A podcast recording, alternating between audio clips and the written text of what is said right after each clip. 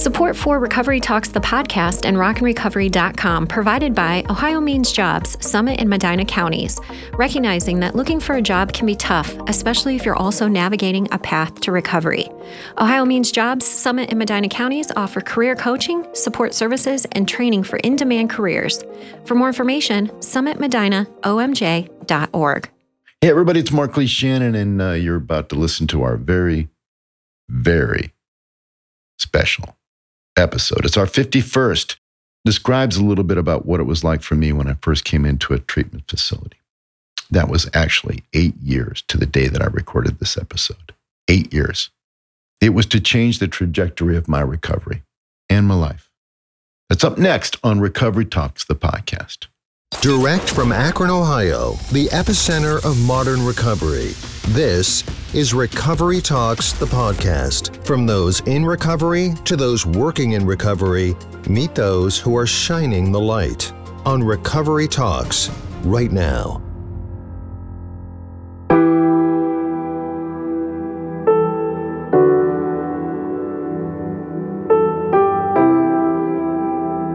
Hey everybody, it's Mark Lee Shannon, and I'm your host of Recovery Talks, the podcast. And today is a very special day to me. You see, it was eight years ago today, June second, twenty fourteen, that I entered a detox facility to begin my journey towards sobriety.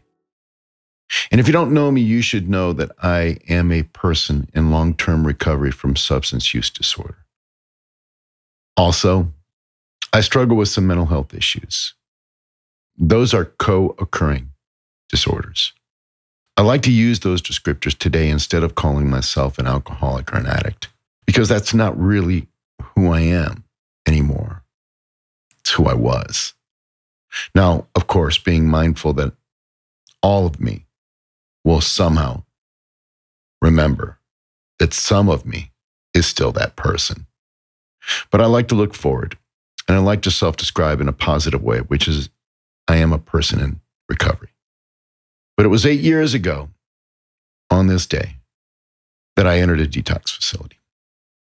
What was going on at that time? My life was unraveling. The week before, which was Memorial Day weekend, I had, for the very first time in my life ever, missed a gig as a musician.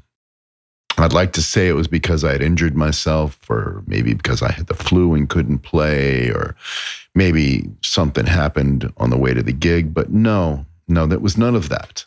What it was, in fact, what it truly was, was I was drunk. I couldn't make it. Of course, I called off. As I say that, I remember I didn't call off. I had somebody else call me off, like a school kid, afraid to go to school. Made a lie, made an excuse, and I don't think any of my bandmates believed it.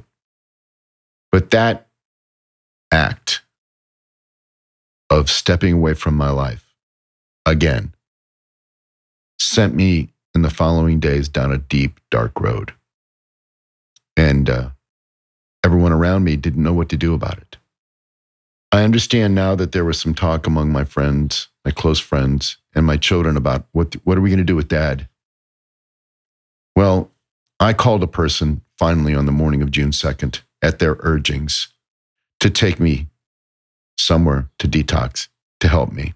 And this is a person I've spoken of in previous podcasts and articles that I've written, especially in my upcoming book called Sober Chronicles, and in the Devil's Strip Magazine, which is a local arts and community magazine where I published many of those monthly essays.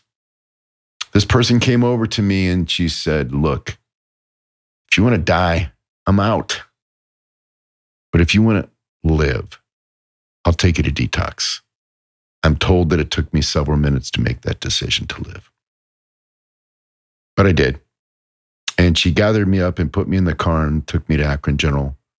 And thankfully there, a doctor, a very kind doctor, found a bed for me at Saint Thomas Hospital.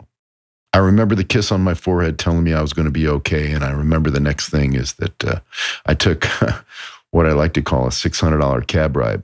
It was actually an ambulance ride What I remember about that ambulance ride over to detox is they were giving me drugs to settle me down.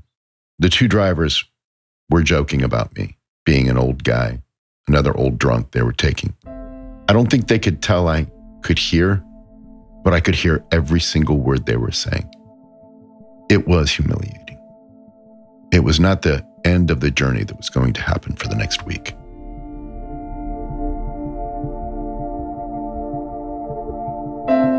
So what was happening in my life at that time? Well, I had a corporate job. It was, you know, Mister Fancy Pants with the cool office, the cool car, the cool glasses, the cool suit, the cool shoes, the stacked agenda, the great business card. I had it all. Big paychecks, everything. But you know, it wasn't my authentic life at that point in time. My durability had worn through. And I want to say that one more time. My simple durability to continue the pace of twenty-two years of traveling at least two weeks a month in high-pressure sales and marketing positions with monthly deadlines, sometimes in the millions of dollars. And at one point, a downstream staff of indirect and direct reports of hundreds. It just wore me down. On top of all that, I was a type two diabetic, so my body had been beaten up. In a lot of ways, my durability just worn down like an old set of tires. Surely and certainly, they were going to pop. And that following week after I missed the very first gig in my life ever, all my tires deflated. But for now, I was in detox. What I remember about that was that the first day I was in a total haze. That haze was all about the phenobarbital they were giving me. See, because what happens to your brain when you stop putting in the chemicals is it just doesn't know what to do. Seizures are possible. So they give you the pheno. The second day I was there, I remember I was able to not mess myself. Now, I would use a different descriptor, an expletive, but I think everybody listening to this podcast knows what I'm talking about. I couldn't contain my bodily functions. Humility. Embarrassment. Shame. On the third day, I was able to get up and go to the, the little meetings and gatherings they had on the floor, on the ward. And you know, it was there I started hearing messages of hope that you could get better. It was there I, I felt a sense that I was not alone for the first time. I thought maybe, maybe I could get well. Around the fourth day, I was feeling better by that time. I actually could get up and move. Now, mind you, up to this point, there were waves of realization. What have I done? You know, some of the anticipatory anxiety that I would have in the months to come. What am I going to do about my job? How am I going to make a living? I got payments. What am I going to tell people? What am I, how am I going to, what was going to, uh, what's going to happen? What's going to happen could have been written in a felt pen on the forehead above my eyebrows. I was terribly frightened. But I went to the meetings on the ward and there was a message of hope. There was a message of you're not alone. There was a message of, hey, you know, maybe you're not a bad person. Maybe you're a person with a medical and mental health issue that needs to get well. And for the very first time, I started realizing that maybe I wasn't a bad guy. Maybe I wasn't a total failure, loser. Maybe I was just a sick person that needed attention, medical attention.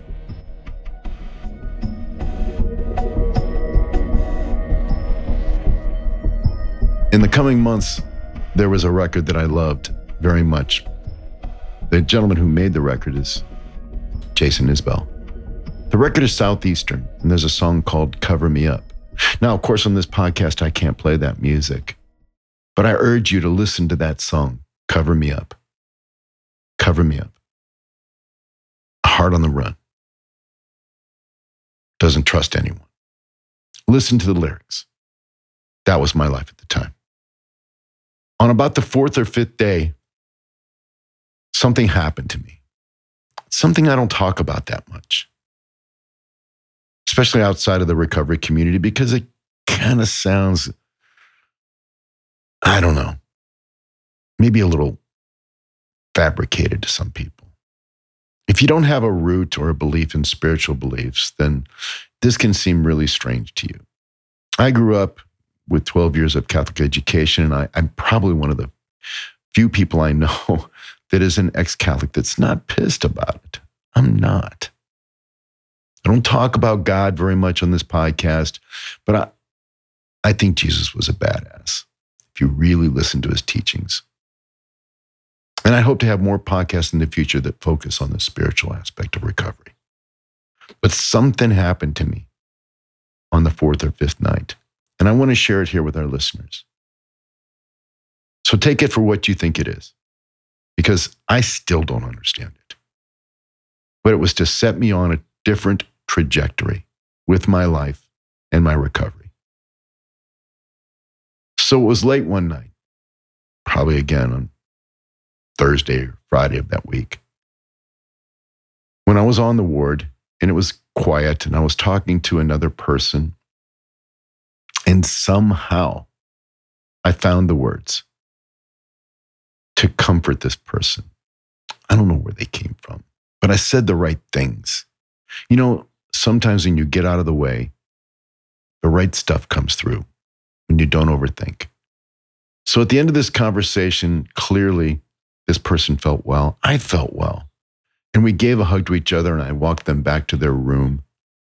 And they looked at me and they said, "Mark, thank you. Thank you. Talking to you tonight really helped me. You really helped me." So I made my way back to the ward, and you know, they they turn off the T Vs in the detox ward around midnight, send us back to our rooms with clocks in them that don't tick. Even though I heard the ticking, and that's a different story, I had illusions of sounds that were constantly coming to me. Music I was hearing, the clock ticking on the wall. It was just part of that first week while I was trying to get my brain to start working again. Well, I headed back to the ward, and I sat in one of those kind of ugly chairs. And then it happened. Something happened. And I know you're not going to, or maybe you might, or maybe you're going to think I'm crazy. Maybe I was. But I had a sense of a voice.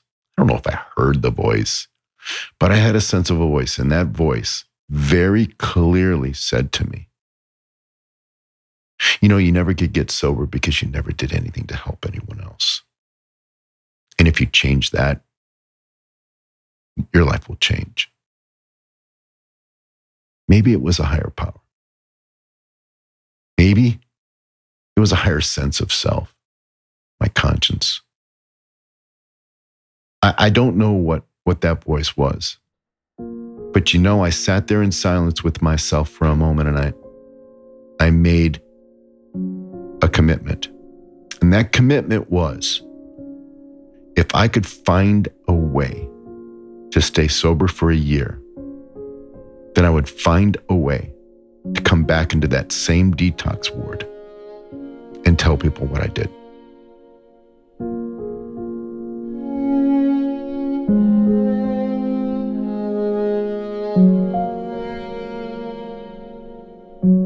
While we were there, we had a lot of speakers. Some of them were twelve-steppers. Some of them were actually kind of weird. I remember there was a husband-wife team that did the good cop, bad cop thing with us in our recovery, trying to guilt us and shame us into it. There were some old-timers with the finger pointing. There were some kind people. There was a group of people that could barely speak English from some sort of seminary that came to talk about their experience with finding God in recovery, and they really couldn't speak English, but we knew what everybody was talking about in the room. It was weird sometimes, and sometimes it was joyous, and sometimes it was comforting and kind and honest.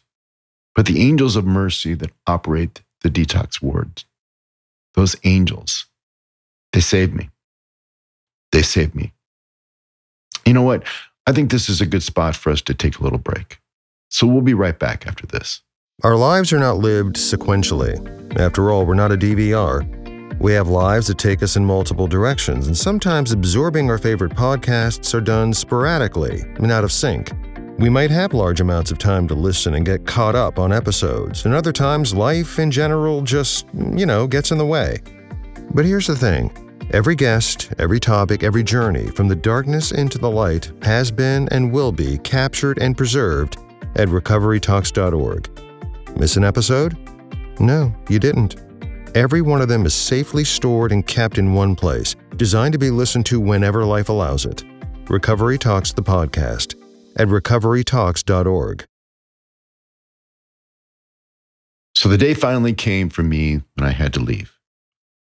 And of course, before I left, at the urgings of some of the hospital staff, anyone leaving a detox ward is, is asked to consider two things. Number one, will you get treatment? And there's two ways to go. And the first way is I O P, which is intensive outpatient. And that's really where you go for partial hospital during the day or at night, depending on your life. And that continues for a while. And the second option that you get is to be inpatient. And if you go inpatient, that means, you know, maybe you've been to that parade of I O P, or you've been to that treatment, or you've been to those other ways of doing it. The third thing that you can do is nothing. And to be frank with you, that's a lot of people's choices. You see, I'll just go back home and, you know, my husband, my family, whatever, said that they'll take all the alcohol out of the house. We, or I'm not going to do drugs anymore with that person. They're out of my life. Or, or you know, I got this. I, I, I, I, I. I can tell you that doing nothing is the sure way to get no results. So I went into an I O P program and I met a tough old bird. She was another angel in my life, and she convinced me that I wasn't a bad person, that I was a person that needed medical and mental health treatment. Game changer. So I got out of detox, oh gosh, I guess it was on or around June tenth, because the next weekend was Founders Day. And you know, something else happened. This was the second episode of what happened to me. Is there a higher power? Is there a higher sense? I don't know. But that week later, after I got out, I went to Founders Day and I found myself in the chapel at Saint Thomas Hospital. You know, I went into that chapel and I sat down to say some thoughts and prayers. And I found myself alone in the chapel. And for the first time, staring up at the statue of Mary, I just broke down.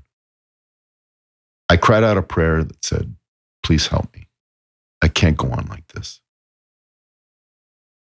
And at that moment, I broke into tears. The kind of deep crying that I had not done maybe ever in my life. I think I sobbed for a few moments when all of a sudden there was a touch on my right shoulder. And there was a sweet, kind lady there with a box of tissues. And she just looked at me and said, "Oh, you poor thing." And she patted me on the shoulder and gave me the box of tissues. I took two or three tissues and wiped my eyes, took a deep breath, and turned to see her and to thank her. And there was no one there. Now, I don't know how to explain that. Did she leave? Did she somehow sit out of my sight? I don't know what happened there. But I can tell you there was a feeling that came over me that I, I was going to be okay.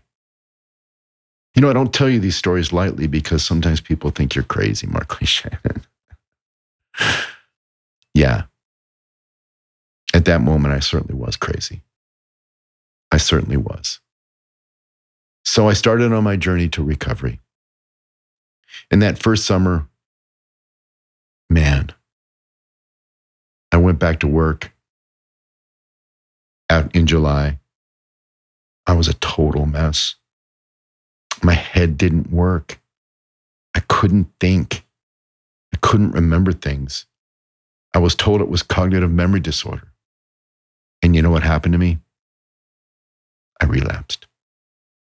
I'd like to be able to tell the listeners on this podcast that my sobriety date was June second when I went into that detox ward, but it's not. It's November tenth, twenty fourteen. And if you want to do the math, you can tell that it was several months before it finally worked for me. What I was not aware of was the concept that my counselor would hit me to, the concept of post-acute withdrawal syndrome.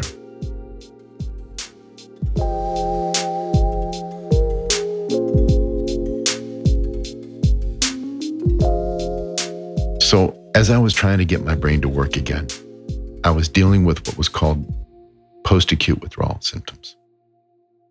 I'm looking at this article that I printed off, and it describes what pause is. And it says, many of the problems associated with early sobriety do not stem directly from drugs and alcohol.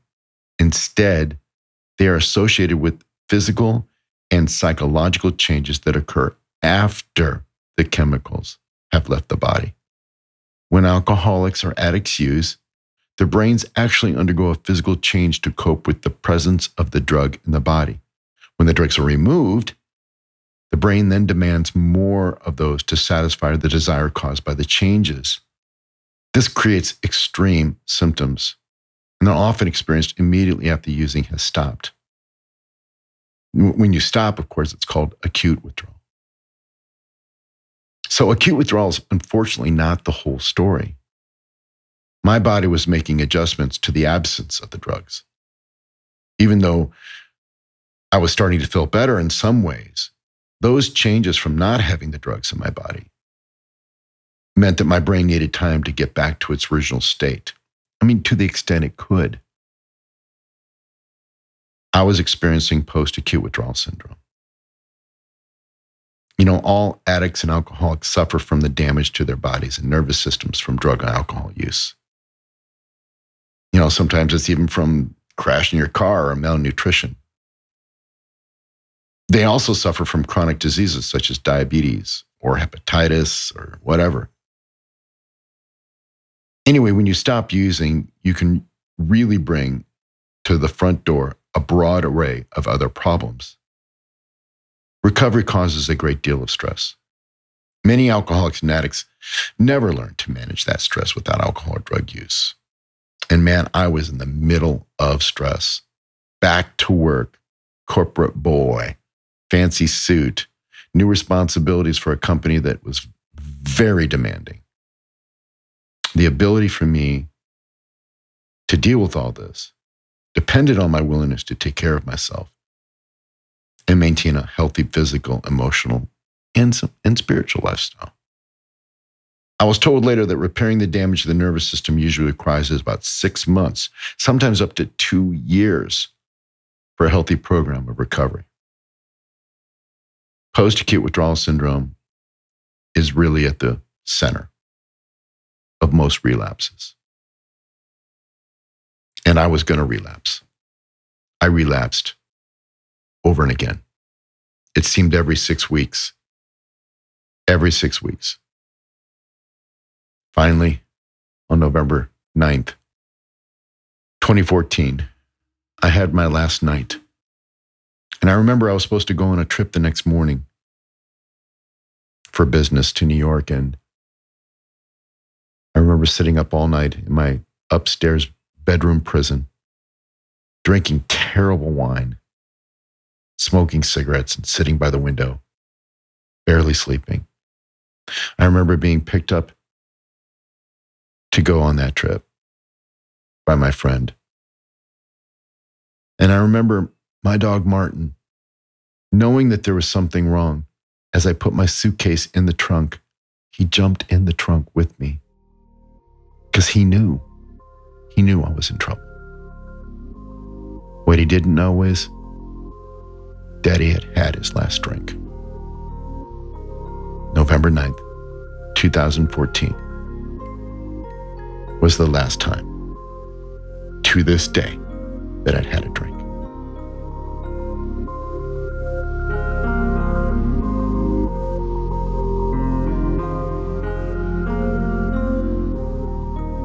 over the course of the next year. And maybe I'll address it in future podcasts. I had a lot of symptoms from post-acute withdrawal. Memory problems. Oh, I'll tell you a quick story about that. I remember being under a stressful situation at the end of the month. Hey, I was in sales. I had a big number, right? And I remember calling an assistant and saying, hey, this, this, this. And she said to me, Mister Shannon, I'll answer that question for you, but are you aware you just called me twenty minutes ago to ask that question? I hadn't remembered that I just made that call. My brain didn't process it. Some of the other stuff that I went through in that first six months was emotional overreaction or just numbness. You know, people with emotional problems in early sobriety tend to overreact. A lot of people who know me tell me, you don't need to be sober to overreact, buddy. It just puts more stress on my nervous system. And sometimes I just shut down. Sleep. Oh my goodness. Sleeping was a problem for me then. I think I could do a whole podcast on sleep and what ended up there. But you know, that next summer, it was Southeastern. Southeastern. The summer of twenty fifteen, because, you know, a lot of things happened in my first six months of sobriety. Corporate America told me not to show up anymore and they stopped paying me. Yeah, I got fired. And I can remember calling somebody and almost being relieved that I was fired. I had a little bit of a severance and I could get my stuff together. But that next summer was very difficult for me, that first year, those first few miles, those first months. They tell me that disturbed sleep is a pretty common symptom in recovery. It may last only a short time, or you know what, it could even last a lifetime. You know, it, it's really, for me now, about the way I approach sleep. Sometimes I do, and sometimes I don't do so much. But there was a lot of issues for me. Stress, maintaining abstinence, understanding and recognizing these pause symptoms. People ask me, Mark, what did you do? And I want to end this podcast by saying there's three things that I know. There's three things that I know work for me. And when I'm talking to other people who share my, my common ailment, I say, you know, I can't tell you what to do. I can only tell you what I think. And here's what I've learned about staying sober. Number one, just for today, do what you got to do. And whatever that is you got to do to not use. Whether it's calling people or whether it's going to a meeting or exercising, yoga, conversations, don't use. The second thing that I like to tell people is you got to join a tribe. I like to, I'm a musician, so I, I say get in a band, and that band's got to be sober people. It's a joke, I know, but what I mean is you got to hang around the badasses. When I was a young guitar player, all I wanted to do was hang out with the cats that had the Les Pauls and the Marshall amps, actually no Fender amps, and you know they had the gigs and the vans and the practice spaces and the cool effects and the people that hung around, and it was like I needed to be around those cats who could play. Sobriety is the same thing, the exact same thing. You got to find the badasses and you got to hang with them. And step three, step three is probably the most emotional for me. It's the most important too.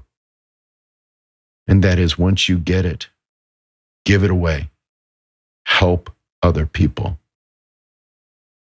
You know, there's a lot of ways you can help people if you're in recovery. And if you're out of recovery, you're not even in recovery. Maybe you're around it.